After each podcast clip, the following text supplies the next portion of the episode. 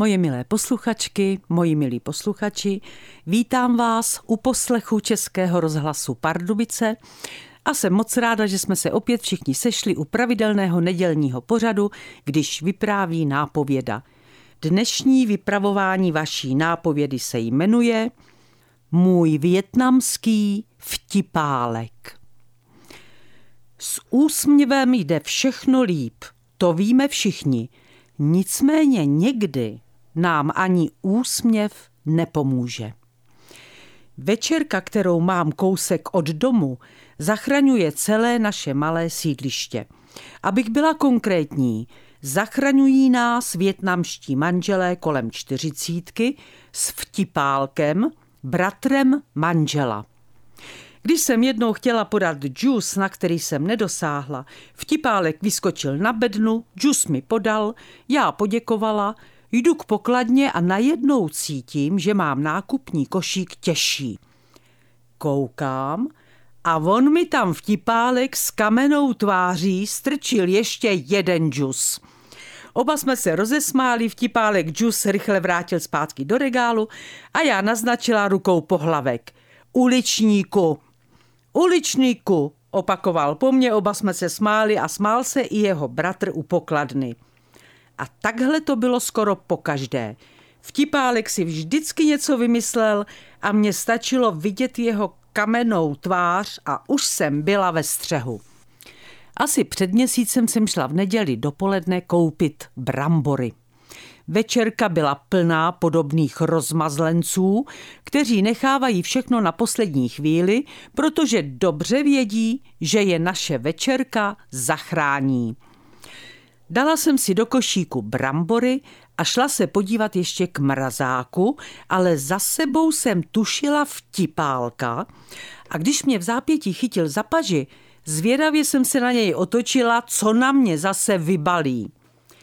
Držel se za srdce, byl spocený a tiše řekl špatně, je mi špatně. Trochu se zamotal, opřel se o druhý mrazák, zašeptal hlava bolí. Oči měl vytěšené a v obličeji byl takový šedivý. Podívala jsem se k pokladně, kde stála jeho švagrová. Dívala se na mě stejně vyděšeně. Špatně, je mu špatně, už ráno bylo špatně, řekla mi a já se jí zeptala, jestli mám zavolat sanitku. Rychle přikývla, ano, ano, volejte, ano, ano. Otočila jsem se na vtipálka a řekla mu, že budu volat sanitku. On přikývl a pak se sesunul po stěně mrazáků na zem. Za několik vteřin začal dialog s paní ze záchranné služby, při kterém mi pomáhala švagrová vtipálka, která pořád stála za pokladnou a obsluhovala zákazníky. Je mu 35, ano, dýchá. Leží na zemi, ale před chvíli ještě stál. Drží se za srdce. Ano, mluvil se mnou. Je při vědomí. Říkal, že ho od rána bolí hlava. Dýchá, dýchá. Ne, neomdlel. Ano, počkám, než přijede záchranka. Budu čekat před večerkou. Když se za chvíli ozvala houkačka záchranky, oddechla jsem si. Už jedou, řekla jsem švagrové, která se na mě pořád ustrašeně dívala. Ta se rozářila a já šla ven na chodník. Oba muži ze záchranky byli sehraní a já jim přes švagrovou upokladny odpovídala na další otázky. Ne, ne, nebere žádné prášky. Ano, tři očkování proti covidu má. Ne, neupadl, neuhodil se. Ano, pořád byl při vědomí a komunikoval. Chvíli předtím, než vtipálka odvezli, jsem šla domů. Oknem jsem viděla, jak ho odváží a za chvíli přijel před večerku jeho bratr. Oddychla jsem si. Jeho žena tam už nebude sama. Ptala jsem se na vtipálka odpoledne, večer, druhý den i třetí. Zprávy byly potěšující. Od jeho bratra jsem dostala dvě bomboniéry, které nešly odmítnout. A když jsem za týden uviděla vtipálka poprvé, oba jsme se k sobě vrhli a objali se. Dlouho, dlouho jsme se objímali. Teď už mě zase zlobí.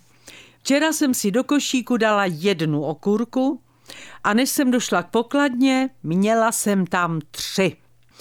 Od té doby, a už to bude měsíc, mě často napadne, že vtipálek měl ke mně důvěru, protože se spolu smějeme. Proč by jinak mě jediné řekl, že mu není dobře, když se ve večerce od rána vystřídalo sto, dvěstě lidí? Vlastně bylo štěstí, že jsem tam to nedělní odpoledne šla pro brambory. Asi to tak mělo být. A to je pro dnešek všechno. Moji milí, už si všichni týden vykračujeme v březnu, na který jsme se těšili, tak vám přeju usměvavou náladu a příjemné březnové dny. Opatrujte se. Už teď se moc těším, až se spolu za týden zase uslyšíme.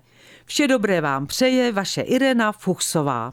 Tento pořad si můžete znovu poslechnout v našem audioarchivu na webu pardubice.rozhlas.cz.